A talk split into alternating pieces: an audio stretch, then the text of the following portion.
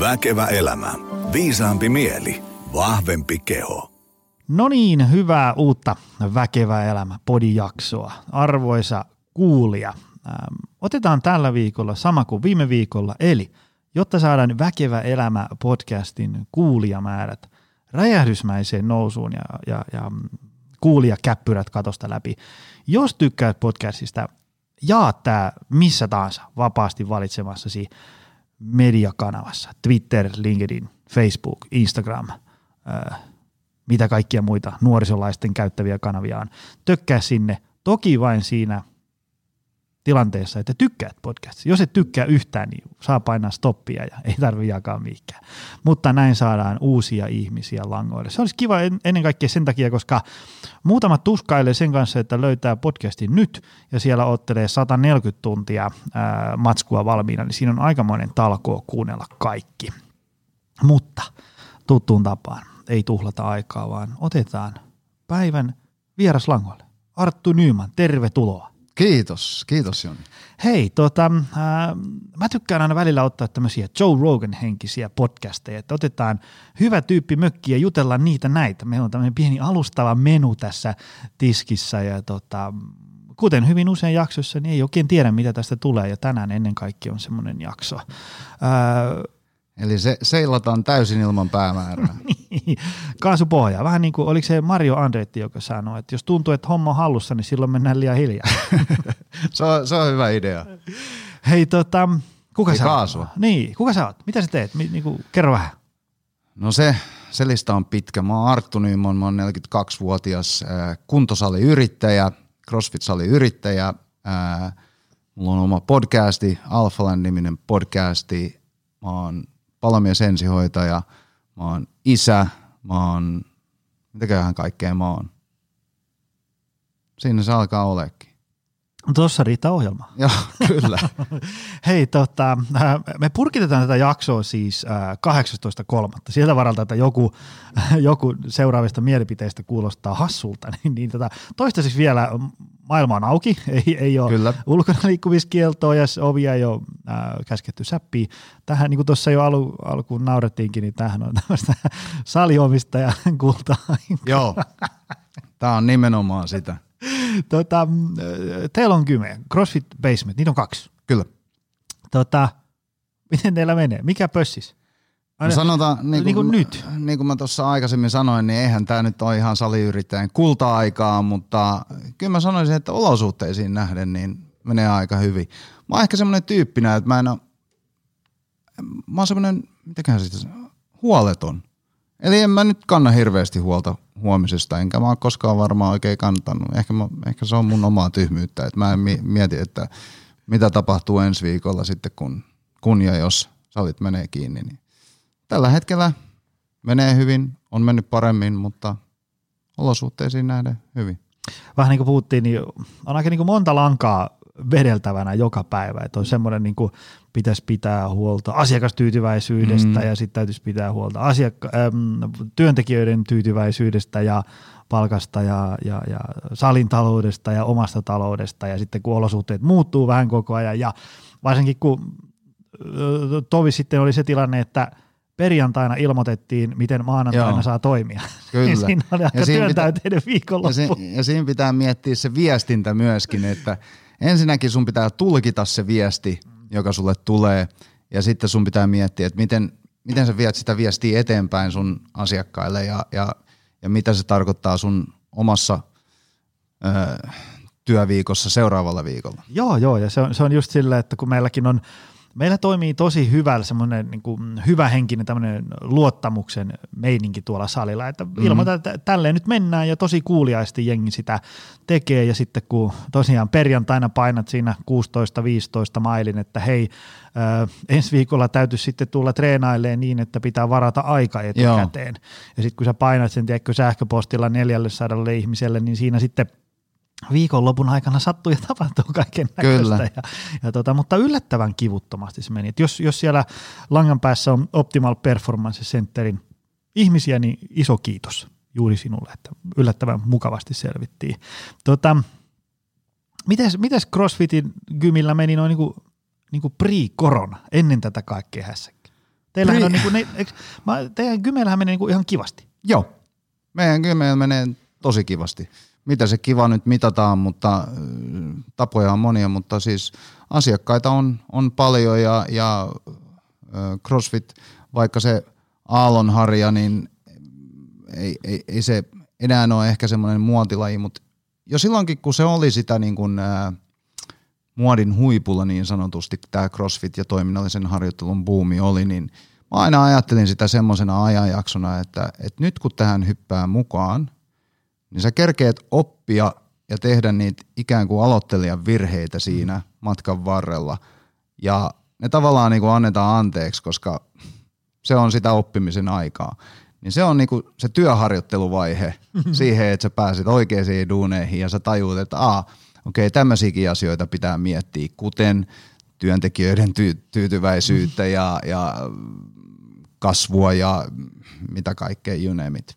Joo, ja sen, sen huomasi itse ainakin, kun aikaisemmin oli silleen, että se liiketoiminta, ennen kuin itse avasi gymin, niin se liiketoiminta oli semmoista niinku toisten nurkissa pyörimistä, siinä on omat plussansa ja miinuksensa, mutta sen huomasi sitten, kun sä avaat gymin, niin se semmoisten päivittäiden transaktioiden määrä äh, lähtee niinku ihan lapasesta. Ja sitten kun se, se toiminnan pyöritys ei voi olla enää sitä, että sulla on niinku postit lapuilla juttuja, että näin tehdään, vaan, vaan sit, sit, tai, tai, tai, voi olla, mutta se on aika työntäyteisiä viikkoja, kun se Kyllä. on semmoista jatkuvaa tulipalojensa. Mutta Joo, nimenomaan toi, että sä joudut vähän miettiä ää, niin kuin sitä toimintaa laajemmin ja miten sä saat sitä tehostettua. Niin. Tota, mä itse annan CrossFitille niin kuin kaksi iso tuplapeukkua. Se on, se on varmaan yksi parhaita asioita, mitä esimerkiksi vaikka niin kuin olympiapainonnostoliikkeille on niin kuin tapahtunut, mm. koska se niin kuin valtava määrä ihmisiä ympäri maailman on tarttunut niin kuin levytankoja ja alkanut tekemään niin kuin työntöä ja tempausta, mm. plus sitten niin kuin tarttunut tämmöisen niin kuin raskaan raudan ää, pariin ja, ja alkanut niin kuin mitteleen omia voimiansa. Ja, ja tota, mutta sä oot katsonut sitä skeneä niin kuin sisältäpäin. Miten se laji on sun mielestä niin kuin kokenut tämmöisen evoluution tässä?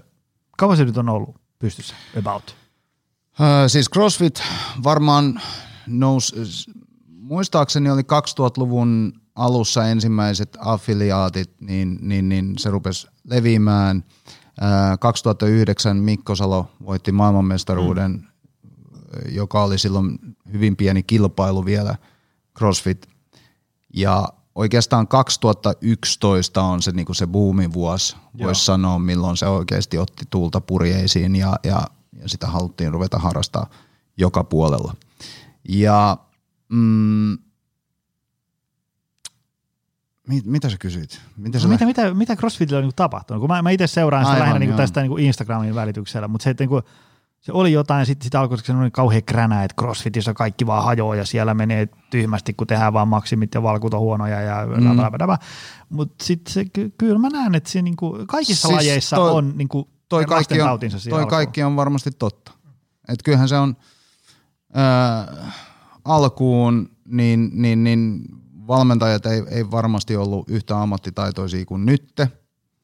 Äh, tehtiin huonolla tekniikalla asioita, tehtiin vaan kovaa, ei, ei ollut niinku mitään vaihtelua intensiteetissä, vaan se oli sitä high intensity hommaa koko ajan päivästä toiseen ja, ja, ja näin.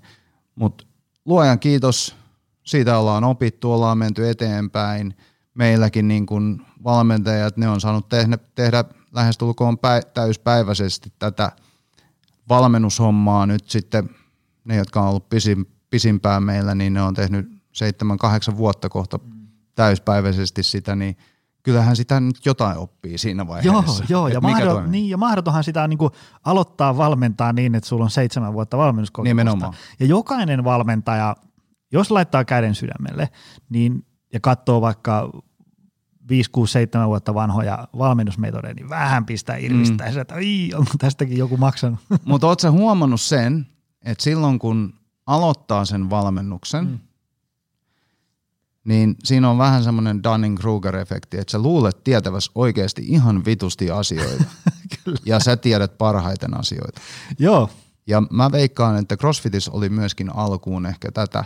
Mm. Sen jälkeen, kun sä oot muutaman vuoden valmentanut, sä huomaat, että okei, en mä ehkä tiedäkään ihan niin paljon kuin mä luulin. Mm. Ehkä mun kannattaa opetella asioita paremmin, miten opettaa pedagogisia taitoja, ää, teknisiä taitoja, kaikkea tämmöisiä niin kuin ihmissuhdetaitoja mm. esimerkiksi. Niin kuin, eihän niistä puhuttu silloin, kun mä rupesin, tai en mä edes ajatellut mm. niitä. Mä ajattelin vaan, että no mä nyt näytän tätä tempausta tässä, niin, niin, niin hyvä tulee. Sekin varmaan näytti ihan hirveältä, mutta, mutta tota noin, niin joka tapauksessa se oli se mentaliteetti. Kun sitten taas tänä päivänä, niin kun on oppinut, niin sehän on enemmänkin, sehän on enemmänkin semmoista urheilijakeskeistä tai asiakaskeskeistä valmennusta, mm. että sä välität siitä myöskin vähän laajemmalla skaalalla. Joo, joo, ja se semmoinen, että ihmiseen saa istutettua semmoisen kiinnostuksen siemenen ja semmoisen, mm. että, että se motivoituu, se on, että se odottaa innolla sitä seuraavaa treeniä ja, ja, ja tekee asioita myös vaikka kotona. Just Syö näin. fiksusti, menee ajoissa nukkuu, jotta treeni kulkee niin edespäin. Ja sitten, sitten se myöskin, että sä ymmärrät, että okei, että sinne salille tulee ihmisiä niin eri syistä. Toiset oikeasti tähtää siihen, että, että ne haluaa äh, voittaa – CrossFitissa maailmanmestaruuden. Toiset haluaa pär, päästä Suomen huipulle. Toiset haluaa, tulee sinne vaan sen takia, että se on hauskaa. Mm, mm. Niillä on perhe, niillä on työ. Ne tulee sinne, koska se on hauskaa. Mm. Toiset tulee yhteisön takia ja tämmöisiä juttuja. Että sä ymmärrät niinku sen skaalan, että siellä, siellä, siellä on oikeasti ihmisiä laidasta laitaan. Mm. Ja kaikki sä et voi kohdella samalla tavalla. Että sä et voi vaatii siltä, siltä, siltä tota, joka tulee sinne vaan pitää hauskaa, että hei nyt pitää puskea, että nyt talla pohjaan, tänään mennään, jee. Yeah. Niin. Vai enemmänkin annat sille vaan sen, että no hei, tänään mm, mennään mm. näin ja huomenna sitten jollain muulla tavalla. Joo, joo. Ja mä jotenkin itse on muuttunut tässä vuosien saatossa tosi paljon sellaisesta niin kuin asia- ja faktakeskeisestä valmentajasta semmoiseksi niin ihmisten valmentajaksi. Semmoiseksi, että – kun aikaisemmin oli että tässä on nyt tämä optimaalinen treeniohjelma sulle, mm. Ja nyt sun pitää tehdä tätä, jotta tulokset ovat optimaalisia. Kyllä. sitten sit mä ihmettelin, kun miksi nämä ihmiset ei jaksa tehdä 16 viikkoa tätä Joo. kuminauhajumppaa.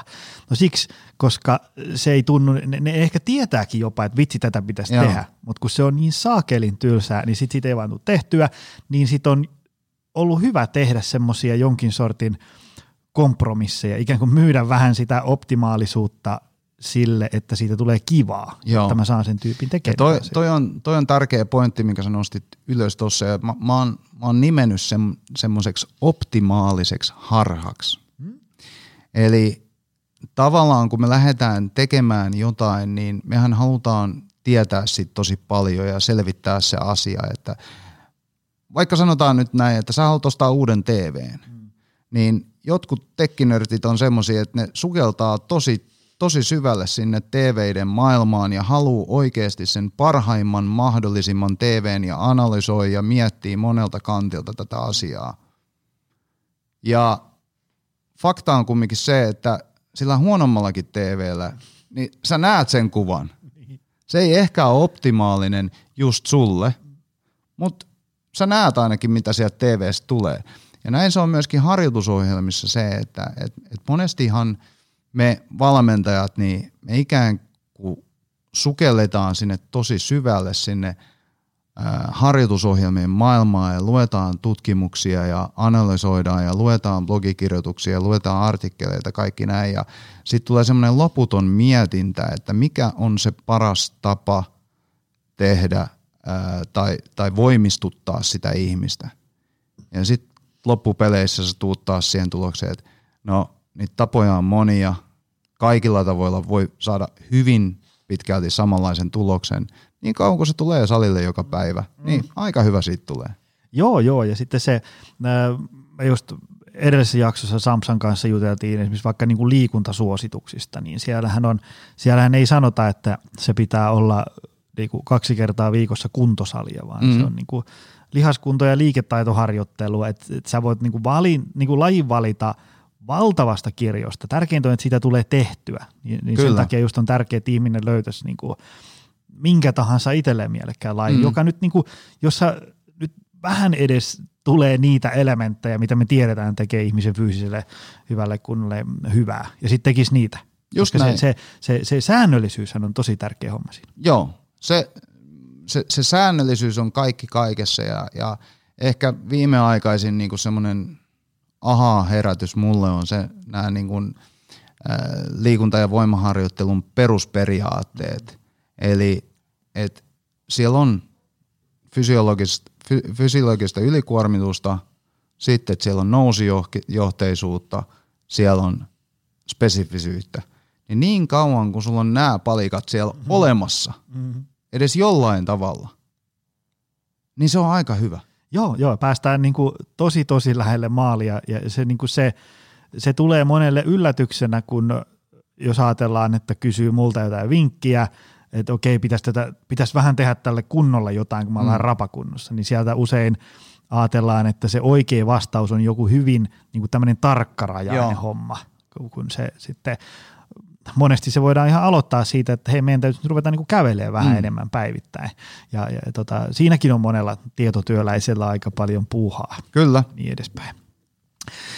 No, muista lajeista tuli mieleen se, että kun vilkaisee vaikka sun Instagramia, niin siellä on kauheasti kamppailulajeja. Sähän oot Joo. harrastanut niitä iät ja ajat. Mitä kaikkea? Iät ja ajat. Mä oon harrastanut kamppailulajeja jo. Mä olis, olisikohan mä ollut 12-vuotias, kun mä oon siis Hangosta kotosin. Tosi, tosi pienestä kaupungista. Tällä hetkellä varmaan alle 10 000 asukasta. Tai nyt ehkä enemmän kuin on korona-aika, niin siinä kaikki, kaikki helsinkiläiset ja muutkin muuttaa. Mutta äh, sieltä kotoisin, siellä ei ollut siis hirveästi kamppailulajeja silloin tarjolla. Taisi olla äh, judo aika pienimuotoisesti, mutta se ei silloin pienempänä kiinnostanut mua. Ja mä muistan, kun mä oon, äh, tähän liittyy semmoinen tarina, kun mun, mun eno asui äh, tuolla, tuolla Rajamäellä. Ja mä menin Rajamäen ärkioskiin, olisinkohan mä ollut ehkä joku 10-11-vuotias, ja mä näin ensimmäistä kertaa Black Belt-lehden siellä. Katsoin, että ei jumalauta, että onko tämmöisiä lehtiä olemassa. tämmöisiä niin kuin kamppailu, siellä oli joku ninja varmaan siinä kannessa ja mä selailin sitä ja luin ja ostin sen ja, ja, ja näin. Ja siitä se lähti se, se, tota, se kiinnostus, tai olisi lähtenyt aikaisemmin, mutta siitä se ehkä syventyi se kiinnostus. Ja 12-vuotiaana sitten menin ensimmäistä kertaa Hangossa ää, järjestettiin karaten alkeiskurssi ja siitä se on niin kuin aina ollut mukana elämässä sitten tavallaan. Mitä kaikkia lajeja sä oot vääntänyt menee? Ää, karate, karatella mä aloitin, kilpailin siinä, siinä ää, sain jotain juniori SM-mitaleja, hopeata ja, ja pronssia – sitten sen jälkeen mulla oli semmoinen muutama vuoden vaihe, että mä harrastin vähän kung fuuta ja, ja judoa siinä välissä. Ja sitten tuli tämä kuuluisa vuonna 1993, kun ensimmäinen UFC sitten järjestettiin ja, ja, ja saatiin se, se käsiimme, se, se VHS-kasetti silloin ja siitä lähti tämä kiinnostus sitten vapauttelulajeihin ja me ruvettiin treenaamaan vapauttelua pienellä porukalla Hangossa ja, ja, ja verkostoitui, ve, verkostoiduttiin sitten turkulaisten kanssa ja helsinkiläisten kanssa ja Vaasassakin taisi olla jotain porukkaa ja sitten kilpailujen myötä niin oppi tuntemaan sitten ää, eri puolilta Suomea. Aika paljon me käytiin Ruotsissa treenaamassa siihen aikaan, koska siellä oli tietysti – osaamista ja, ja, ja, ja näin. Et sieltä me käytiin aina hakemassa uusia tekniikoita, kun ei ollut YouTubea vielä keksitty, että sä olisit voinut katsoa sitä. Tai varmasti Nuorisolaiset ehkä, ei muista joo, sitä. joo, niin tota, käytiin sieltä, sieltä sitten hakee uutta oppia aina ja, ja treenailtiin sitten täällä yhdessä sitten ää, paljon turkulaisten kanssa. Ja 2001, 2000 mä taisin muuttaa Turkuun, joo, ja perustettiin sinne sitten Leistenin Marko ja, ja Leino Ykä ja Jari Ilkan kanssa, niin perustettiin Fighters Kymi sinne. Ja, ja se oli silloin Suomen ensimmäinen pelkästään niin kuin puhtaasti vapauttelusali. Se sitten kasvoi isommaksi ja isommaksi ja, ja sitten muutettiin isompiin tiloihin ja, ja näin. Ja se vei mut lopulta sitten myöskin Australiaan valmentamaan, tai mä reissasin silloin ympäri maailmaa aina Australiassa ja sitten valmensin siellä, siellä ja valmensin Uudessa-Seelannissa. Ja tota, mitä sitten? Eikö sä voittanut jotain? Öö, joo, Suomen mestaruus, vapauttelun Suomen mestaruus voitin, tai Vaasa Fights oli silloin tämmöinen epävirallinen Suomen mestaruus, niin öö, voitin sen 2003. Ja, ja, ja sitten oikeastaan vapauttelu jäi vähäksi aikaa. Mulla oli semmoinen pitkä loukkaantumiskierre siinä. Oli vähän polvea ja oli vähän niskaa ja oli vähän kaikkea ja, ja, ja tämmöistä. Ja mä jäin sitten niin kuin tavallaan, putosin vähän niin kuin vapauttelukelkasta. Tai en mä voi sanoa, että mä putosin, mutta ehkä siinä oli se, että mä en, mä en enää, mä olin vähän, musta oli ehkä tullut jo vähän mukavuuden halunen, että mä en, mä en halunnut niin kuin mennä siihen taka, takaisin siihen askeettiseen – ponnisteluun, mitä se olisi ehkä sitten vaatinut se, se, se siitä eteenpäin meneminen. Ja, tai no ainakin, se, se, alkaa mennä ihan jo täyspäiväisestä reenistä sitten. No sitten se alkaa, me, ja, ja siis oli se siihenkin asti mulla, tiedätkö, se oli semmoista, että, että, että mä satsasin siihen tosi paljon, koska mulla ei, mulla ei ollut siis, ei ollut lahjoja, mä en ole millään tavalla atleettinen – mä en ole vahva, mä en ole räjähtävä, mä en ole mikään. Mutta ehkä semmoinen, niin kuin, mikä mulla on aina, tai on sekin varmaan jollain tavalla lahja, niin on se, se että mä, mä oon ollut aina niin kuin ahkera treenaamaan. Et, et mä oon ollut määrätietoinen siinä, siinä, että vaikka mä oon saanut sen ekan vuoden turpaani, niin mä oon silti tullut vielä tokana vuoden takas ja jatkanut vaan sitä, niin ehkä sillä grindaamisella, niin, niin, niin – mä saavutin sitten se, sen, sen oman statukseni siinä ja, ja, ja näin. No anyway, sitten sen niskaloukkaantumisen takia, tai se loppui oikeastaan siihen, että ää, mulla oli niskan kanssa ongelmia, mä menin magneettiin ja sitten ortopedi sanoi mulle, että sulla on, sulla on rappeutuma niskassa. Ja, ja tota, sä et voi enää ikinä harrastaa vapaaottelua, sä et voi painia, ja mä olin silloin pelastusopistossa, niin, niin, niin se sanoi mulle, että sun kannattaa myöskin miettiä sitten tota ammatin vaihtamista, että näin. Ja se oli mulle kova pala. Mä muistan, kun mä istuin autossa sitten sen jälkeen ja itki siinä vähän aikaa, että jumalauta, että mä olin joku 26-vuotias silloin ja, ja, ja näin. No sitten mä menin hakemaan toisen, toisen näkemyksen tähän mun niskaan yhdeltä semmoiselta toiselta tai yhdeltä fysiatrilta ja, ja se sanoi, että no on tämä nyt kulunut tämä niska, mutta kai se nyt kuluu, kuluukin, jos se on yhtään päästä monta vuotta putkeen, niin, niin, niin näin, että teet vaan näitä harjoituksia, niin hyvä tulee ja kaasupohjaa. Ja siinä oli mennyt semmoinen, mulla oli ollut semmoinen puolentoista vuoden tauko siinä, niin, niin, niin sitten ehkä sen jälkeen mulla oli semmoinen, että okei, en mä enää mene takas tonne. En ole valmis tekemään sitä työtä, mitä mun sitten olisi pitänyt niin kuin tai nähdä sitä vaivaa sen eteen. Ja, ja, ja. Sitten vähän aikaa siinä tuli sitten sen jälkeen hain, harrastin enemmän painilajeja ja prassiutsua ja, ja, ja lukkopaini siinä sain Masters-sarjassa kylläkin, mutta EM pronssia ja, ja Lukkopaini vai? Ää, prassiutsu. Joo. Sulla on musta vyö, eikö vaan? Mä näin jonkun, että sulla on ruskea vyö, mutta nyt mä tänä aamuna jo jossain Instagramissa vai missä törmätin, sulla on musta. Joo. Sehän ei tule ihan heti. Helpolla. Ei, se ei tule ihan heti ja mä oon varmaan tehnyt Suomen ennätyksen siinä, että kauan siinä meni, kun mulla kesti yli, yli 20 vuotta varmaan se, se mustan myön Mutta silloin pitää jo vähän osata jotain. Vai pitää? Joo, kyllä siihen pitää jotain osata ja, ja ehkä olla sitkeä. Olla sitkeä, joo. Se, joka on se mun, mun, mun vahvuus siinä. siinä. Joo, mulla ei, ää, mä laskin vielä, että mä taisin olla 11 vuotta niin mä taisin olla ruskealla siinä välissä. että tota, ei hosuta. Tiedä, ei, ei hosuta, joo. Toi, tota, mitä kamppailulait on sulle opettanut? Mä muistan, olikohan se Steniuksen Jarkko, joka sanoi sitä, ähm, oliko se Pietiläisen Janne-Pekka, mm. vai kumpi?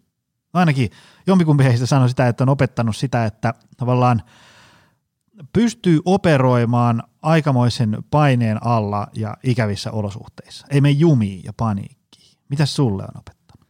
No itse asiassa mä kuulin, kun sä sanoit ton, olisiko ollut edellisessä jaksossa tai joku, joku tässä vähän aikaa sitten, sä puhuit tuosta samaa asiasta ja, samasta asiasta ja, ja silloin mulla tuli mieleen, että jumalauta, että Joni, jo, Joni Jaakkola no, löi, nyt noin sanat mulle suuhun, että noihan se just meneekin, että et, ehkä just se paniikki, paniikin hallinta on semmoinen, mitä se on opettanut, että et, vaikka joku lyö sua naamaan, niin ei, ei se, ei sulla, ei sit, jos Voi ei olla yllättävän lunki. Niin, jos ei sul me lähde taju, niin ei siitä niinku mitään. Et monesti tulee joku, joku kysyä, että eikö se satu, kun joku lyö sua naamaan? Niin joo, kyllä, kyllä sen sat, tai itse asiassa ei se välttämättä edes satu. Se vähän kolahtaa päässä, mutta tietysti riippuu siitä, että kuka lyö. Varmasti, jos se on tarpeeksi kova lyöjä, niin sattuu jo, mutta semmoinen, että ei, me, ei mene siitä paniikkiin ja, ja, ja niin kuin kamppailulajeihin kuuluu se, ehkä se epämukavuus, että, että jokaiselle hevoselle löytyy kengittäjä, mm. niin että et, et kaikki kamppailijat on ollut semmoisessa tilanteessa, että missä tavallaan niitä vähän niin kuin, joku vähän nöyryyttää niitä. Niin se nyt on semmoista, että kyllä, kyllä. tässä pärjätään. Mä muistin, kun mä joskus silloin hulluina nuoruusvuosina itsekin kävin vähän lukkopaini nuju vääntämässä ja, ja, ja tota, Tampereen jyytsykoululla. Ja kyllä siellä niin ne, ne kovimmat tyypit, niin kuin, ne oli jotenkin tosi lunkiakaan. Mm. Ne, ei, ne ei ole semmoisia, tiedätkö, niin kuin jossain Karate Kidissä oli ne pahikset, se Cobra Guy, tiedätkö, että se niin kuin taalla, nyt mä murran ton ristisiteet. Ei se ole ollenkaan semmoista. Se oli tosi hyvä henkistä, tosi nöyrää lunkia väkeä. Varmaan se sitten opettaa ajan myötä, että kun sä tajuut, että, että niin kuin jokaiselle hepalle löytyy kengittäjä, niin ja ei Joo. ole semmoista näyttämisen tarvetta. Niin, ehkä se, se mä ainakin koen, että se liittyy siihen, että niin, silloin kun sä käyt siellä salilla, niin saat, saat ensinnäkin sä saat purettua jonkinnäköisesti aggressioita siellä, mitä meissä kaikissa varmaan ainakin miehissä löytyy niin, ja naisissakin, niin, niin tota, saat purettua niitä aggressioita kontrolloidussa ympäristössä, plus että sä tiedät sen, että nyt kun mä pyöritän tätä yhtä täällä, mm. niin seuraavana on vuorossa toi yksi, jota mä en pyöritä, vaan päinvastoin se pyörittää mua, niin siitä muodostuu semmoinen niin kuin terve mun mielestä suhtautuminen siihen niin kuin sun omaan egoon. Tota, minkälaista treeniä kamppailulaji urheilijat tekee tai pitäisi tehdä? Ajatellaan, että sitä, sitä lajeja on erilaisia, niissä tulee sitä omaa vääntöä ja nujua ja, ja jalat ja kädet viuhtoa ja niin edespäin. Mutta mitä sitten kaikki muu? Tuleeko tehty ohjeisharjoittelua? No mun omalta tai mun omat kokemukset tai miten mä treenasin silloin, niin siihen ei liittynyt minkäännäköistä tietoa eikä taitoa ää, niin kuin valmennuksesta. Ää, mulla ei ollut valmentajaa esimerkiksi, joka olisi sanonut mulle, että hei sun kannattaa ehkä tehdä tämmöisiä juttuja ja, ja peruskuntoharjoittelu ei ollut ollenkaan, vaan se oli niin kuin päivästä toiseen salille aamulla, salille illalla ja se oli sitä pelkkää lajia. Mm. Se oli niin kuin, mm, siihen aikaan, niin kuin, miten mä treenasin. Voi olla, että muut treenasivat toisella tavalla, mutta ainakin ne, kenet mä tunsin, niin se oli, se oli tämmöistä. Nyt jälkeenpäin, kun on vähän oppinut enemmän urheilemisesta ja, ja valmentamisesta ja ja näin, niin ehkä mä näen, että se ei ole välttämättä se paras tapa mm-hmm. sitten toteuttaa ö, sitä treeniä. Mä näkisin, että suurin virhe, mitä jengi tekee, niin on se, että, että kun ne menee salille, niin siellä painetaan niin kuin kovaa joka päivä. Mm. Että ei ole niin kuin semmoista mitään intensiteettivaihtelua siellä. Et sitä ää, voimaharjoittelua mä tykkään sanoa mun valmennettaville mulla on muutama kamppailulaji lajin harrastaja, ketä mä valmennan niin fysiikkaharjoittelussa ja mun mielestä se voimaharjoittelun tärkeys löytyy sieltä, että, että sä, sä vahvistat niitä lihaksia, jota sä et niin paljon harjoita siellä mm. Kamppailusalilla. Esimerkiksi takaketjun lihakset tämmöiset, koska tyypillisesti niin, niin, niin kamppailijoilla on, on huomattavasti vahvempi etu, etu, etupuolen lihakset kuin sitten taas takapuolen lihakset, joka johtaa siihen, että se on loukkaantumisalttiimpaa se toiminta. Joo, ja se, tota, se minkä on itse tehnyt kamppailulaji-ihmisille treeniohjelmia, niin niille on joutunut erottaa tosi monta kertaa sitä, että, että se niin kuin, oheisharjoittelu ja voimaharjoittelu voi tuntua ikään kuin huomattavasti kevyemmältä kuin ne sun lajiharjoitukset, Joo. ja silloin sä teet asioita oikein, Kyllä. koska jos on tottunut sellaiseen – mentaliteettiin, että sä oot tiedätkö, kun mankelin läpi ajettu joka treenin mm. jälkeen, että tätä on treeni, Joo. niin sitten salitreeni oikein tehtynä voimaharjoittelu voi tuntua, että mitä tämä on, ei tämä ole niin edes treeniä, Et voiko tähän vielä työntää kelkkaa 25 mm. minuuttia, että tuntuu pahalta, niin, niin ei, kun nyt, nyt me tehdään vaan tätä voimaa ja sitten sä menet sinne lajihommiin. Kyllä. Et se on ehkä, se on varmaan niin kuin, lajitkin menee eteenpäin, että jos sä katsot UFC 1-5 versus joo, joo, UFC kyllä. 259, joo. niin kyllä ne jantterit, kyllä siinä on ihan erilainen niin kuin punainen lanka siinä Todellakin, tekemisessä. Joo. joo, ja täytyy muistaa se, että silloin kun vapaaottelu rantautui Suomeen, niin ei, mun mielestä ei me urheilijoita oltu. Me oltiin enemmänkin vaan ehkä tappelijoita, jotka niin. kutsui itseään urheilijoiksi. Mutta mut niin kuin, niin, näin. Ja sitten ehkä mä näkisin niin kuin myöskin tuossa fysiikkaharjoittelussa sen, että, että mun mielipide on se, että, että sen fysiikkaharjoittelun, niin jossain vaiheessa varsinkin puhuttiin paljon tämmöisestä lajinomaisista harjoitteluista ja fysiikkaharjoittelusta ja näin, niin mä ehkä näkisin, että pikemminkin se pitää olla vastapainoa sille lajille, koska ei meidän kannata niitä ominaisuuksia harjoitella salilla, mitä me harjoitellaan jo siellä, siellä tota, kamppailusalilla, mm. vaan jotain ihan muita, jotta me vahvistetaan kroppaa monipuolisesti. Sitten ehkä ennen kisakautta tai ennen jotain kisoja, niin sitten me voidaan ottaa tehoja irti semmoisella mm. lajinomaisella harjoittelulla. Mutta kaikki, kaikki muu siihen asti on semmoista vaan niinku laajemman pyramidin pohjan rakentamista. Tämmöinen kysymys, kun sää ja mä ei olla nyt enää ihan nuoria kölvejä. Me ollaan siis, mä oon 40 ja sä oot 42.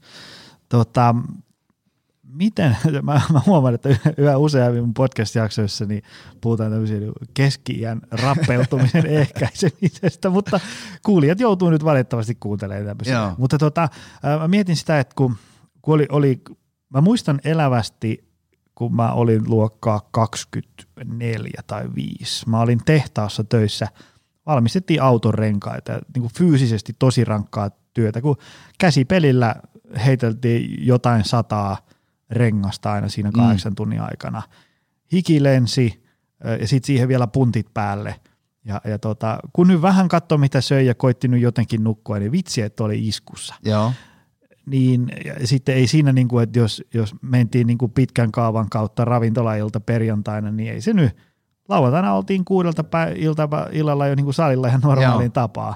Ja, ja niin, niin tota, nyt kun on 40, niin ei voi elää ihan samalla lailla kuin pellossa kuin silloin. Joo. Miten sä itse näet sen, että kun nyt ei tarvi ikää kertyä enempää kuin tämmöinen joku 40 plus, niin, niin mä oon ainakin itse huomannut, että pitää olla huomattavasti tarkempi ää, niin kuin syömisen, liikkumisen, palautumisen, treenin tämmöisen kanssa kuin vaikka 15 vuotta sitten. Mitä ajatuksia? No siis kyllähän se näin menee, että kyllä sitä laardia vaan tuohon navan ympärille kertyy vähän helpommin kuin, kuin, kuin ehkä aikaisemmin. Ähm, ehkä mä näen sen niin kuin, enemmänkin siinä on vaikeaa se, että et, et se, se koko paketin hallinta, koska sulla on tullut paljon muitakin asioita elämään, on, on, on muita vastuita. Jos mä katson itteeni just vaikka 23-vuotiaana, niin, niin, niin – en mä, en mä kantanut vastuuta niin kuin mm. mistään muusta kuin itsestäni. Ehkä niin kuin näin jälkeenpäin ajateltu, hirveän oma hyvästähän se on mm. ja, nä, ja näin, mutta sähän et ajattele mitään muuta kuin itse, itseäsi ja sun omia tarpeita. Mm. Sitten taas kun alkaa tulee ikää lisää, niin siihen alkaa tulee, okei, okay, jossain vaiheessa koet semmoisen aha-elämyksen, että aa, että tuolla mun tyttöystävälläkin on tarpeita, että mun pitää siitäkin pitää huoli. Ja sitten rupeaa tulee muita vaatimuksia kuin, että okei, että lainatkin pitää maksaa ajallaan ja, ja käydä kaupassa ajallaan ja, ja, ja miettii vähän pidemmälle kuin sinne ensi viikkoon sitä hommaa, niin, niin, niin, niin saatika sitten, kun siihen tulee vielä lapsia mukaan ja, ja, ja yhtä sun toista, niin se ei ole enää kyse vaan sinusta. Mm. Ja firmaa ja työntekijöitä niin. ja siitä tulee siitä paletista huomattavasti monimutkaisempi kuin Joo. aikaisemmin. Kun mikä siinä on, mä mietin just sitä aikaa, kun oltiin vaikka vaimon kanssa silloin, mitä me nyt ollaan oltu, joku 17 vuotta, niin silloin kaksi niin kuin hyvissä voimavaroissa olevaa toimintakykyistä nuorta tyyppiä keskenään, ei asuntolainaa ja niin mm. edespäin, niin mikä siinä on niin kuin pitäessään itsestään hyvää huolta? Niin. Versus jos ajattelee, millainen syherä tämä paletti on tänä päivänä. Niin. Siinä on aika monta muuttuja. Kyllä. Se, se, mutta ehkä, ehkä siinä on kuitenkin semmoinenkin hyvä puoli, että sit kun sä oot 40 plus, niin ei se, se, ei se semmoista niinku syöksykierrettä kohti rotkoa ole suinkaan, varsinkin jos panostaa nimessä. edes niinku vähän liikuntaan, syömiseen ja palautukseen. Joo, ja sitten mä, tai näin mä oon aina niinku sanonut, että et luojan kiitos, niin, niin mä oon ollut kiinnostunut treenaamisesta aina, ää, koska se on muodostanut mulle semmoisen tavan ja semmoisen itsestäänselvyyden, että niin kuin jonkun, jonkinnäköinen fyysinen aktiviteetti kuuluu päivään joka päivä. Mm. Jos ei sitä ole, niin tuntuu vähän jopa oudolta ja ahdistavalta ja, ja joku saattaa sanoa, että se on jonkinnäköistä, että mä oon, mä, mä oon koukussa liikuntaan tai jotain näin. Joo, ehkä jollain omalla tavallaan onkin, mutta, mutta kyllä se tuntuu tyhjältä, jos ei sitä ole. Se, että mihin mä oon ehkä nyt näin vanhemmalla iällä, niin mä oon huomannut, että, että okei, että niin kuin puhuttiin tuosta optisesta harhasta tai optimaalisesta harhasta aikaisemmin, niin, niin mä oon tajunnut sen, että sen ei tarvii olla optimaalista. Mm. Mulla on ollut nyt tässä viimeiset kolme viikkoa, niin on ollut semmoinen rumba tietysti kaikkien näiden koronajuttujen takia ja töitä on ollut paljon ja on, on, on ollut yhtä sun toista, niin, niin, niin – mä oon joutunut tekemään treenejä semmoisissa niin 20 minuutin sykäyksissä siellä täällä. Et mä teen aamupäivällä vähän maastavetoa ja sitten aha, tuossa alkaa seuraava tunti, pitää mennä coachaan. Ja sitten se, niin kun, se ei ole semmoista, että mä saan sinne tehty just viisi kovaa työsarjaa maastavetoa ja sitten mä teen siihen vielä kolme sarjaa takareisiin ja mä teen jotain muuta siihen lisäksi, jotta mä saan sen, niin sen koko, koko päivän treenipanoksen sinne annettua niin mä oon ehkä nyt niin kuin tajunnut sen, että okei, että no jos mä saan vaan sen maastavedon tehtyä tänään, niin se on huomattavasti parempi kuin se, että mä en tee mitään. Että vaikka se olisi vain 10-20 minuuttia kerrallaan, niin se on jotain. Joo, ja ähm, mulla oli muutama jakso sitten vieraan semmoinen Eero Haapala tuolta äh, Tutustuin Jyväs, muuten siihen sun jakson kautta ja on nyt ruvennut no. seuraa sitä. No niin, siis se on aivan mainio joo. Hessu. Ja ähm, Eerolle pahoittelut, jos muistan nyt väärin, mutta muistaakseni siinä, siinä puhuttiin siitä, että, että mikä on semmoinen minimimäärä aktiivisuutta päivittäin, mitä tarvitsisi. Ja mm, mun mielestä siinä oli siis sille, että sä pääset sieltä kaikkein pahimmasta niin kuin vaaran vyöhykkeestä pois sillä, että – sä, oliko se, että sä kävelet reippaasti puoli tuntia päivän mm. aikana. Et, et sillä se, se... Ja senkin sä voit pilkkoa kolmeen osaan niin, 10 minuuttia kerran. Kyllä, niin sillä sä tiedätkö, se, se riskikerroin putoaa kuin lehmähäntä. Mm. Ei susta niinku ammattiurheilijaa vielä tuu, mutta ei niinku hälytyskellot kilkata. Et, et jos mietitään, että puolella tunnin reippaalla kävelyllä päivässä ää, pääsee vaaravyöhykkeeltä pois – niin mieti, jos sä teet vaikka 20 minuutin lihaskuntoharjoituksen mm. siinä päälle, sehän on jo niinku ihan – maaginen juttu. Kyllä. Et sen takia sen ei pidä olla aina semmoinen 90 minuutin total body destruction, että sä, sä Joo, ei, hyvässä kunnossa. ei missään nimessä ja tästä päästäänkin mun mielestä siihen, että et, et liikunta, etenkin niin kuin tämmöinen, ja nyt ei puhuta äh, kilpaurheilu, äh, kil, kilpaurheiluun tähtäävästä liikunnasta, mm. vaan, vaan tämmöisen niin kuin normaalin työssäkäyvän ihmisen mm. liikunnassa, niin – siinä on huomattavasti tärkeämpää se, se käyttäytymispsykologinen lähtökohta, mm. kuin se liikuntatieteellinen niin. juttu. Ei meidän tarvii ymmärtää sitä lihaksen toimintaa, meidän pitää enemmänkin ymmärtää sitä ihmisen psykologiaa, että mikä saa sen motivoitumaan siitä liikkumisesta, mikä saa sen liikkeelle. Mm. Ja vastaavasti, että mikä estää sitä lähtemästä liikkeelle. Juuri näin. Tota, kaiken muun ohella sä, sä oot nyt siis opintovapaalla, mutta Joo. sä olit, olet ensihoitaja, palomies. Mikä, mikä se hässäkkä on? Mitä, mitä, se niin kuin, mitä, mitä se on? Kerro siitä työstä vähän. Mä kiinnostaa. Mitä se niin kuin, onko se niin kuin, sä oot välillä ajat ambulanssia ja välillä olet palomies? Joo, eli koulutus kestää tai kesti silloin puolitoista vuotta. Silloin kun mä kävin sen, nykyään se saattaa kestää pidempään, voi olla, että mä oon väärässäkin, mutta anyway, niin, niin äh, sä, sä valmistut pelastajaksi, pelastaja on se siis ammattinimike. Ja äh, sä oot käytännössä palomies sairaankuljettaja tai tänä päivänä se on vissiin palomies ensihoitaja mm. perustaso.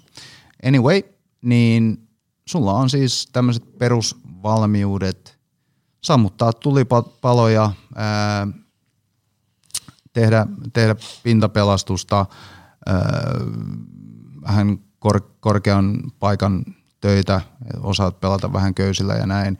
Plus sitten, että sä saat tämmöistä lääkinnällistä koulutusta, että sä osaat, osaat tehdä sen verran juttuja, että sä saat jonkun hengissä sairaalaan. Eli se on niin kuin, kun oli tämä, mä muistan, kun mun pojan suosikkiohjelma oli tämä Suomen paras palomies, Joo. mikä se oli, niin, niin, niin, tota, niin olitko, onko se niin kuin sellainen? Onko se, onko se niin kuin samoja tyyppejä? Samoja tyyppejä, joo. joo. joo. Kai Eli- niillä on, mä, mä en muista ketä siinä oli, mutta ni, niillä on sama, sama koulutus Joo. käsittääkseni. Tota, mitä semmoinen työ on? Mä, mä haluaisin kysyä ihan vain sen takia, koska se, se kun itse on tämmöinen kädenlämpöinen toimistotyöläinen, joka juttelee mukavia hyvinvoinnista, niin tämä mikä tässä on, tämä on aika lepposaa. Mutta mitä, mitä se työ on? Mitä se niinku vaatii? Sä menet töihin, niin mitä siellä tapahtuu?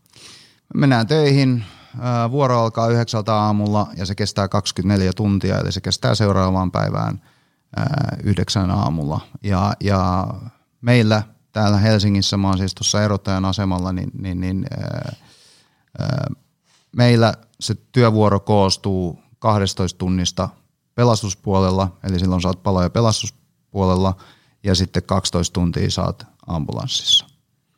Joko saat päivällä ambulanssissa ja sitten yöllä palopuolella tai sitten toisinpäin. Ja mä oon siis äh, erikoistunut sukeltajaksi, vesisukeltajaksi Kuopiossa se mun, mun, mun tota noin, niin tämän ää, perusammattitutkinnon jälkeen ja meillä kaikki sukeltajat on siis tuolla erottajan asemalla. Ja käytännössä se päivä koostuu siitä, että tehdään aamutsekki, eli tsekataan kaikki meidän varusteet, että ne on kunnossa. Jos nyt kuvitellaan, että mä oon palo- ja pelastuspuolella sen, sen, sen päivän siinä. Sen jälkeen meillä on jonkinnäköinen harjoitus, käydään sukeltamassa tyypillisesti tai tehdään joku pelastusharjoitus tai käydään laskeutumassa jostain katolta tai, tai jotain tämmöisiä niin kuin taitoja, mitä meidän pitää osata, niin, niin, niin harjoitellaan. Sitten tehdään ruokaa yhdessä, käydään kaupassa, tehdään ruokaa yhdessä ja iltapäivällä saattaa olla joku toinen harjoitus tai joku luento tai joku tämän, tällainen. Sitten neljä aikaa alkaa liikuntatunti, kestää kaksi tuntia.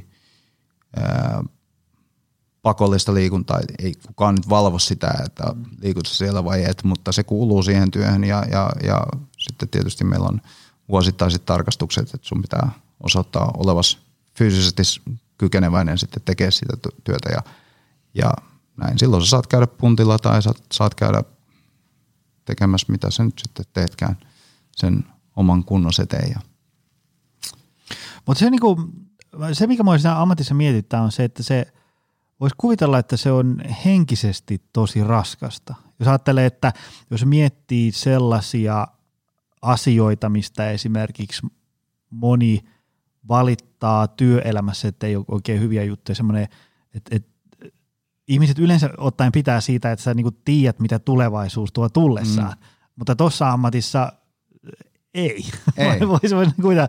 Ja sitten niinku päivät on tosi erilaisia, kun moni ehkä tykkäisi, että olisi sitä samaa, jotta pääsisi siihen rutiiniin. Mm. Mutta niinku äkkiseltään kuulostaa, että se työ on niinku suurin piirtein just päinvastoin, mitä moni aina toivoo. Mutta sitä kuitenkin sinne moni haluaa.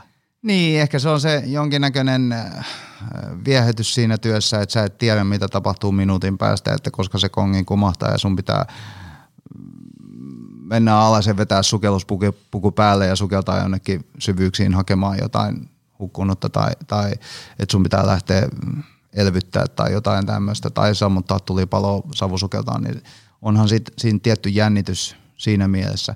Se, minkä mä oon huomannut, on se, että kyllähän tuonne niin palomiehen ammattiin niin hakeutuu aika samantyyppisiä kavereita. Eli vähän tämmöisiä huolettomia niin kuin minä, että et, ei, ei huolta huomisesta ja ei sitä nyt oikein mietitä. Ja tietynlainen semmoinen omalainen huumori on siinä niin kuin, mm.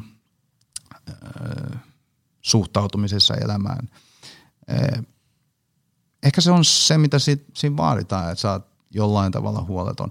Mutta sen mä oon huomannut tässä taas, kun nyt palataan tähän asiaan, että, että ikä on ruvennut karttuun, niin, niin, niin, niin ehkä mä oon ruvennut huomaamaan semmoisia piirteitä itsessäni, että se on tosi kuluttavaa. Ensinnäkin se, että sä joudut välillä valvomaan öisin, niin se on, se on kuluttavaa ja, ja siitä kestää pidemmän ja pidemmän sitten palautuu ja, ja sitten tietysti se, että et, et sä näet paljon asioita, joita sä et oikeastaan koskaan käsittele. Se, se mulla on niinku semmoinen... Miten ne, jos saa kysyä niin? Miten ne niinku... No sanotaan nyt vaikka, että joku on jäänyt metron alle ja se on ihan muusina siellä. Oho. Sitten sä menet sinne poimimaan sen jäännöksiä sinne. Sitten kun sä oot valmis, sä hyppäät takas paloautoon ja ajetaan takas paloasemalle ja painat pään tyynyyn ja nukahdat kahdessa minuutissa. Niin se on ehkä se asia, tai meet syömään. niin, niin se on ehkä se asia, että, että niin kuin, mm, näin psyykkisesti mä näkisin, että yksi ongelma on se, että, että meidän pitää tietysti pystyy hyvin nopeasti niin kuin päästään irti asioista. Mm, mm. Eli että me ei jäädä miettiä sitä liikaa sitä asiaa. Mutta ehkä sen kolikon kääntöpuoli on myöskin se, että mä pystyn tosi nopeasti päästä irti asioita, enkä koskaan käsittele niitä. Mulla tuli kato just sillä tavalla mieleen, että kun jos ajatellaan, että mä vaikka, mä näkisin jonkun auto-onnettomuuden, missä mm. niin kuin oikeasti käy ihmiselle tosi huonosti, mä voisin kuvitella, että se jää aika pitkäksi aikaa niin kuin mietityttää. Mutta siitä on kuitenkin ammatteja, missä sitä näkee joka päivä, tai jotain vastaavaa mm. niin kuin näkee – niin kuin tosi ikäviä sattumuksia plus sitten jotain tämmöistä niin kuin elämän ja yhteiskunnan nurjaa puolta ja tällaista, niin miten sitä kestää ikään kuin, kun sä niin kuin marinoidut siinä vai jo, tuleeko siihen joku sellainen ammatillinen – tämä on nyt vaan työtä ja mun pitää hoitaa tämä hyvin ja niin edespäin. Miten Tule, se Tulee siinä tiety, tietyllinen tommonenkin ja ehkä jollain tavalla kyynistyy tiettyihin asioihin ja, ja, ja, ja näin, mutta ehkä se on niin kuin, ainakin omalta kohdalta, niin, niin ehkä se on semmoinen merkki, että, että mun pitää punnita näitä tulevaisuuden valintoja sitten tarkemmin, että, että, että tietysti, että liikaa on liikaa, mm. jos, jos sä tiedät, että sä oot sotilaana, sotilaana – koko uras jossain sota, sota niin kuin kohteissa ja näin, niin et se sieltä täyspäiväisenä enää tule ulos. En mä sano, että palomiehet sekoo, mutta, mutta niin kuin, ää, ehkä, ehkä siinä on niin kuin se negatiivinen puoli, että jos sä katot sitä liikaa sitä mm-hmm. nur, nurjaa puolta, niin kyllähän se saattaa vaikuttaa sun, ellei sä käsittele sitten niitä. Ja. Mm-hmm. Tota, sä teet myös valmennuksia. Joo. Ähm, sä teit kamppailulajihommia valmennus aikaisemmin ja, ja, ja, nyt sitten crossfittiä. Tota, minkälaisten, ihmis, niin kuin, minkälaisten haasteiden kanssa ihmiset tänä päivänä kamppailee? Jos ajatellaan niitä ihmisiä, jotka tulee sinne, niin, niin tota, mikä on niiden yleisimmät vaivat ja, ja mikä niihin auttaa? Uh, No siis, mitäköhän mä nyt sanoisin, ää, tässäkin päästään siihen pre-covid ja post-covid niin. niin kuin ajattelumaailmaan, mutta mä sanoisin, että ää, yleisin, mä en tiedä, onko se haaste, mutta se, mistä me saadaan paljon kiitoksia, niin on se, että, tai mistä ihmiset diggaa, niin on se, että kun ne tulee salille – työpäivän jälkeen, niin niiden ei tarvitse tuntiin ajatella mitään itse, että mitä pitää tehdä, vaan niille kerrotaan se, että mitä ne tekee. Mm. Niin ehkä se on se, se, se yksi, mistä me saadaan eniten kiitosta, on se, että se toimii niin. Sitten tietysti se, että kun crossfittiä harrata, harrastetaan yhdessä isossa ryhmässä, niin tietynlainen yhteisöllisyys karttuu siellä ja, ja, ja, ja tämmöistä, niin tietysti se on, se on positiivinen asia ja tänä päivänä kun moni tekee yksin töitä, niin ehkä se on semmoinen avain siellä, mistä jengi diggaa, että ne pääsee edes kerran päivässä näkee jotain ihmisiä. Ja, ja, mutta haasteista mä sanoisin, että varmaan semmoinen yleisin haaste, mitä näkee, niin on se, että, että liikkuvuus on tietysti semmoinen, mikä on monella huono, jotka on istunut paljon. Ja lihasvoima on semmoinen, mikä, mikä selkeästi monelta puuttuu. Onneksi nämä molemmat asiat on semmoisia, että että ne pystyy korjaamaan melko nopeasti. Ja nyt puhutaan nyt jostain ehkä vuodesta tai jostain tämmöisestä, että ei nyt ihan viidestä minuutista, mutta, mutta ne on molemmat sellaisia asioita, mitä pystytään korjaamaan nopeasti, kunhan sä rupeat vähän näkemään vaivaa sen eteen.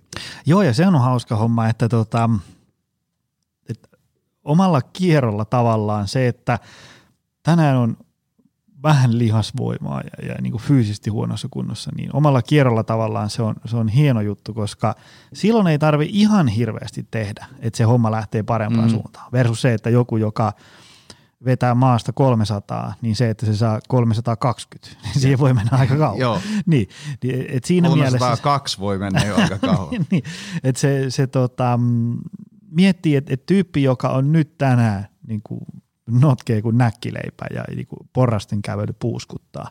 Ja vitsi, kun se alkaa niin kuin reippailee vaikka joka päivä puoli tuntia reipasta mm. kävelyä, tekee jotain, ihan vaikka jotain ohjattuja joogaharjoituksia himassa ja ostaa säädettävät käsipainot ja muutaman ja alkaa tekemään vähän maljakyykkyä ja kulmasoutua, mm. niin vitsi, että se – suorituskyvyn käyrä menee niin kuin ihan katosta läpi. Siinä ei ole niin kuin mitään tolkkua suhteessa siihen, että jos on niin kuin edistyneempi.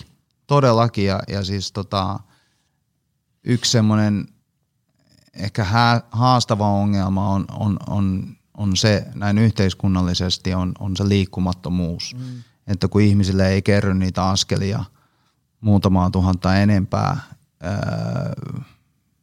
varsinkin nyt kun ollaan kotona ja, ja, ja, ja tota, etätöissä, niin sen vielä, vielä vähemmän, mm. niin, niin se, että me istutaan paikoilla, niin onhan se, se on, se on meille haitallista.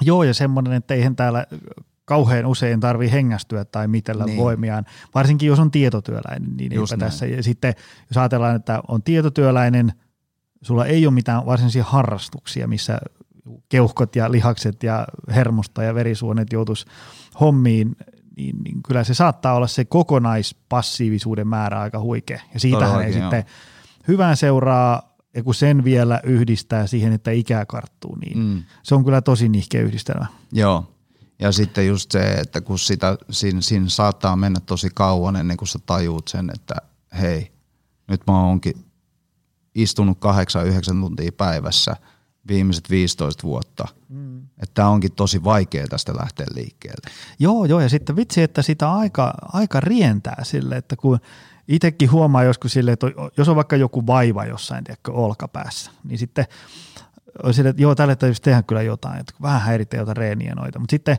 kuitenkin kun se arki pyörii ja reenikin jotenkuten luistaa, niin vitsi siinä saattaa mennä sille, kun sä oot niin kuin, että – joo, vieläkin vähän tätä olkanivelvaivaa. Sitten muistat yhtäkkiä, että tämä muuten vaivasi niin kuin viisi kuukautta sitten. Mm. Ja tiedätkö, että se nykymaailma mahdollistaa sen, että kun sä huomaat, että nyt niin kuin pikkusen on tämä voimavarat nihkeet ja, ja, ja suorituskyky heikko, niin siihen ongelmaan puuttumista, niin sä voit niin kuin siirtää sitä ihan loputtomasti Joo. eteenpäin. Koska Kyllä jos ei jaksa kantaa kauppakasseja, niin sitten voi tilata ne kauppakassit kotiovelle no, ja hissillä Joo. voi mennä kerroksesta toiseen ja autolla Joo. ovelta ovelle, niin, niin se tavallaan, että jos, jos vaikka, jos mun duuni oli se, että mun pitää kaivaa 100 metriä ojaa joka päivä lapiolla, niin sitten kun jossain kohtaa ei saa kaivettua enää kuin 40 metriä, niin tajuu, että tälle pitää tehdä jotain.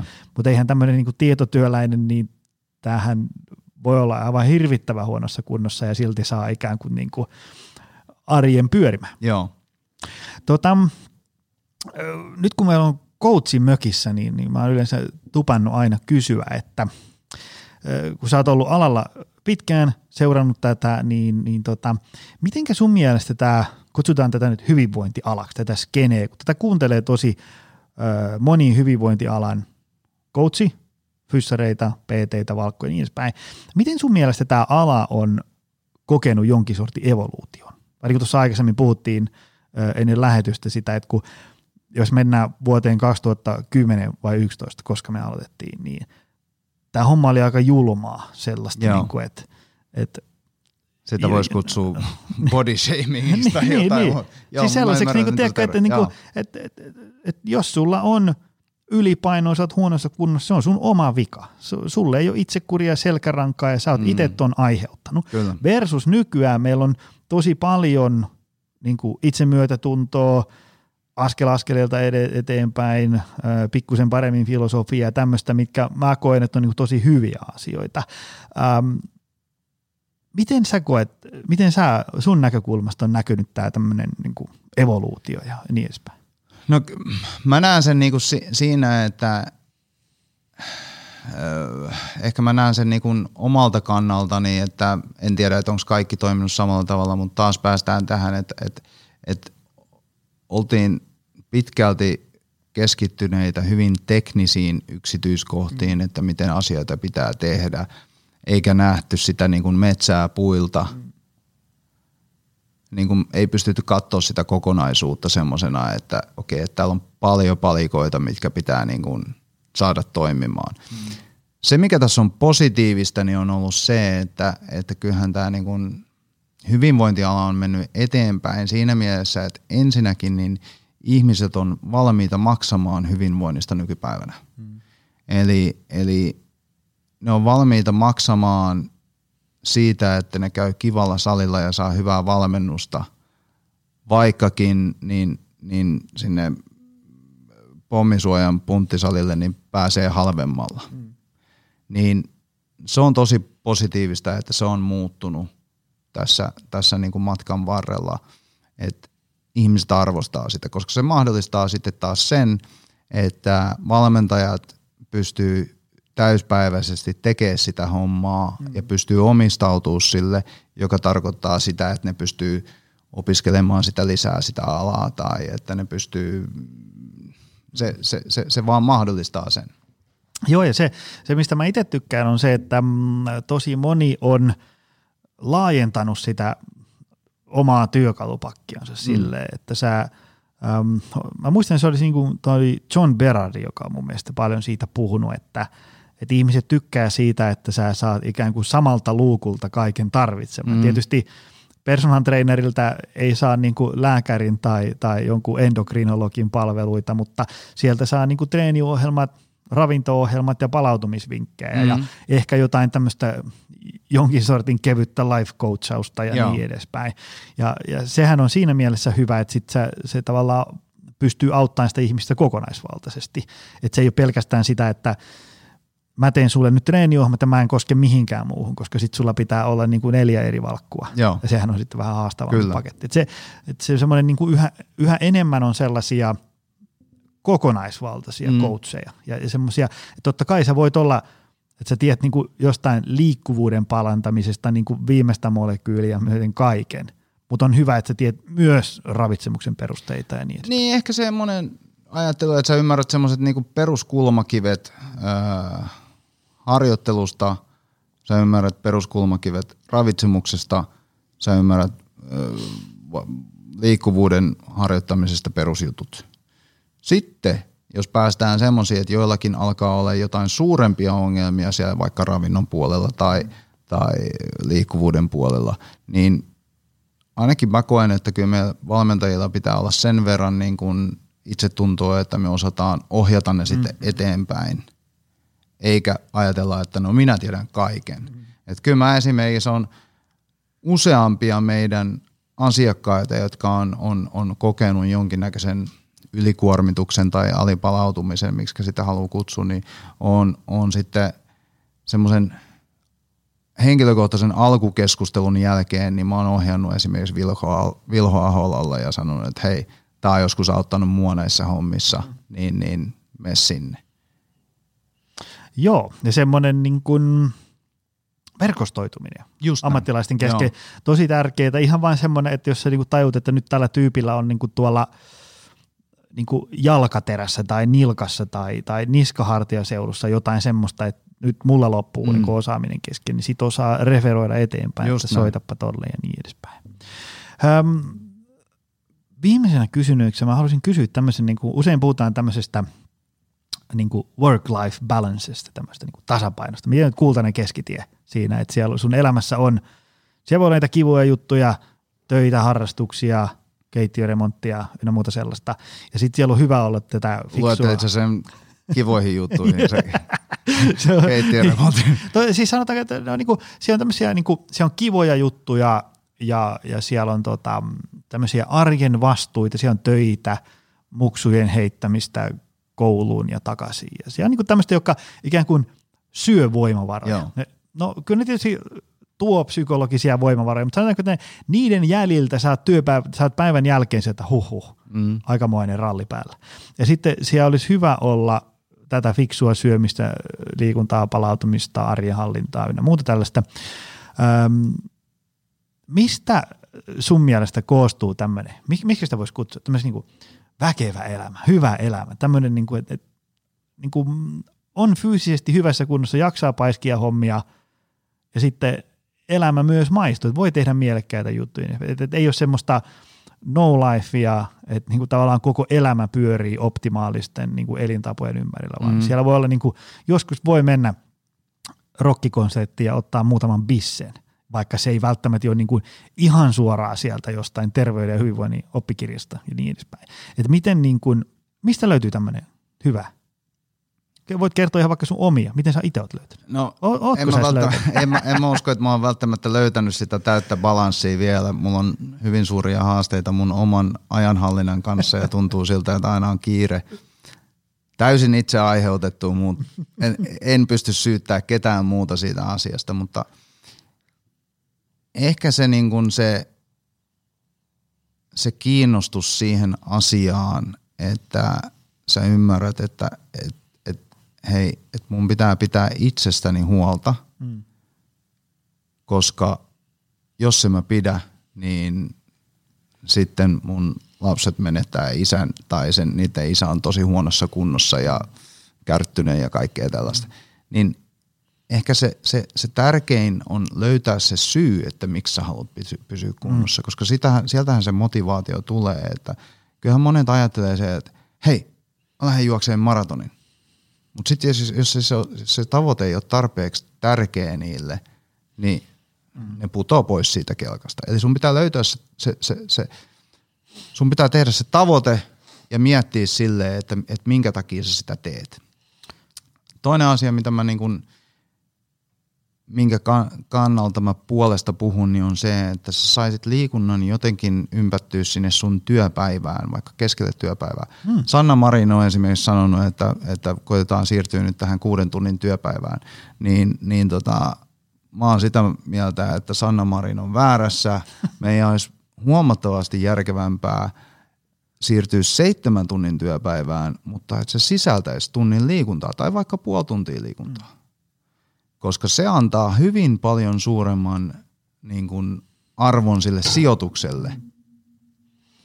Koska ongelmahan on monesti se, että ihmiset ei jaksa työpäivän jälkeen lähteä liikkumaan, koska jos sä lähdet täältä Pasilasta himaas, sitten siinä menee aikaa, kun sä liikut sinne ja sitten siellä on uudet kaaukset odottamassa ja, ja yllätykset ja, ja, ja näin, niin se ikään kuin putoo sieltä mm. muija huutaa, että kaupassakin pitäisi käydä, että mä kävin viimeksi ja nyt on sun vuoro ja sit sä et ole miettinyt sitä ja, ja, ja näin.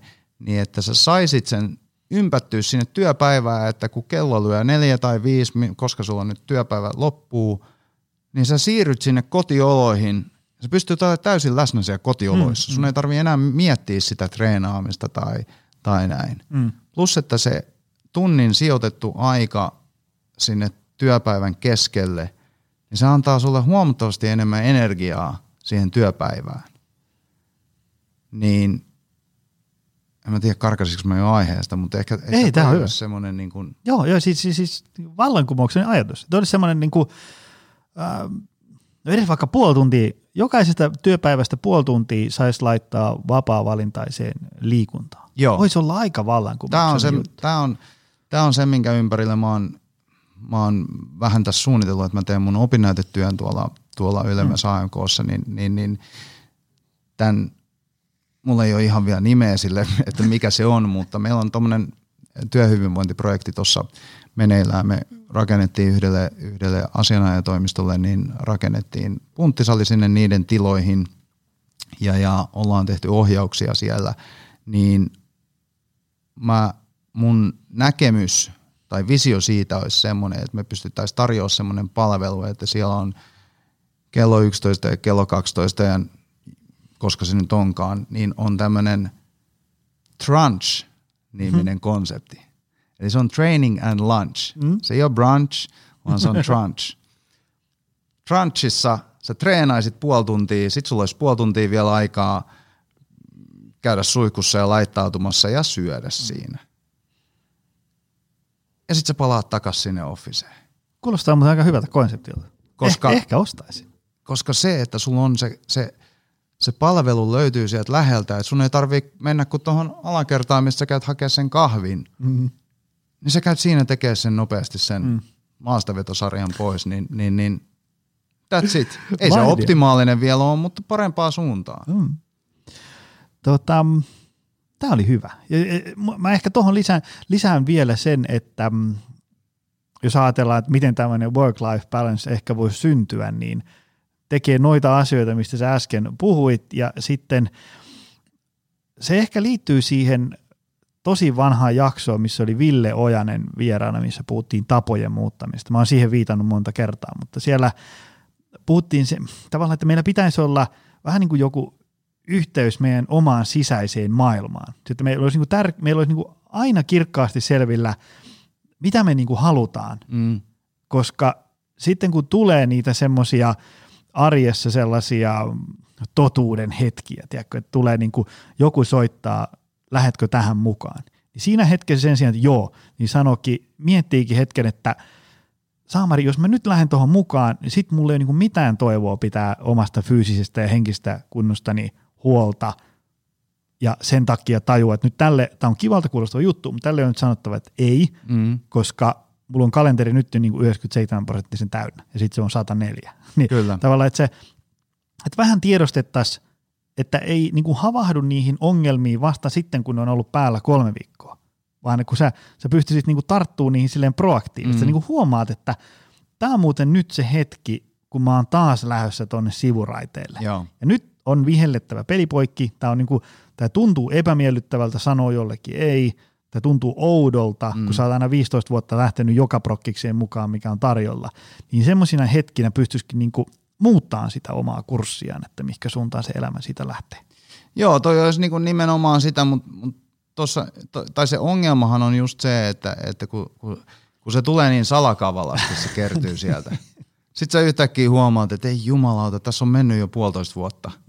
Niin kun, esimerkiksi väsymyshän on semmoinen salakavala, joka Niin, niin, tulee niin. sieltä.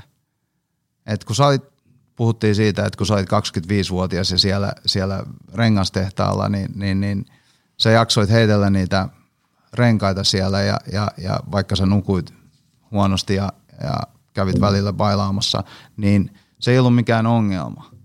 Sitten kun siitä tulee tapa siitä sun elämäntavasta semmoisenaan, sä et huomaakaan, että okei, että mä nukun tosi huonosti. Mm. Ennen kuin sitten kerkeet muuttaa sitä niin kuin siihen parempaan suuntaan. Että Joo, ei se, siitä semmoista proaktiivisuutta ei pääse mihinkään, mutta toisaalta hyvä on se, että jo- jos niinku nyt joku koski tai koki piston sydämessä, että noihan puhuu ihan meikäläisestä, niin Mhm. sitten ikinä ei ole myöhäistä. ei ole, ei. Et nyt vaan niinku viheltää pelin poikki ja tekee pienen semmoisen oman elämän ja arjen inventaariin ja, ja lähteekin Joo, ja uuteen siis suuntaan. tä, tässä on, mä voin sanoa, että, että meidänkin asiakkaista niin on lukemattomia tapauksia semmoisia, jotka ei ole harrastanut minkäännäköistä urheilulajia mm. tai liikuntaa niin kuin nuoruudessaan. Että on tyyliin tullut ihan täysin aikuisena, niin on tullut sinne kolmekymppisenä huomannut, että hei, jotain pitäisi tehdä, mm. tai jopa myöhemmin tullut sinne salille, että jotain pitäisi tehdä. Ja, ja ja se muutos, mikä niissä on tapahtunut nytte, niin, niin se on oikeasti iso juttu. Mm, mm. Ja miten paljon energiaa se antaa sun elämään. Kyllä. Hei, tähän on hyvä lopettaa. Tota, mistä ihmiset voi seurata sua lisää? Tai, tai teidän? Äh, Instagramissa löytyy Arttu Nyman ja Facebookista löytyy samanlainen henkilö ja taitaa muuten löytyy muutamakin samanlainen henkilö. Sitten meillä on tietysti mun vaimolla Alonalla, niin sillä on oma, tai meidän, meillä on oma vlogi, Arttu ja Alona vlogi. YouTubesta löytyy Alphaland-jaksot, mun podcast-jaksot löytyy YouTubesta ja, ja, ja Spotifysta ja iTunesista ja mistä nyt kaikki löytyy. Ja crossfitbasement.fi ja CrossFit Basement myöskin Instagramissa ja missä kaikissa niitä nyt onkaan. Tämä oli hyvä. Hei, kiitos, kiitos tästä. Tämä oli, tämä oli mainio juttu tuo. Tästä tuli hyvä. Tuli hyvä. Tota, kiitos sulle Arttu. Ja Keskinkertaisesti yritettiin, mutta hyvä tuli. Priimaa tuli. Niin. Perusveto, mutta Kyllä. timangi tuli. Tota, kiitos sulle arvoisa kiitos. kuulija. Ja, ja me nähdään taas ensi viikolla. Se on moro. Moro. Tutustu lisää aiheeseen optimalperformance.fi ja opcenteri.fi.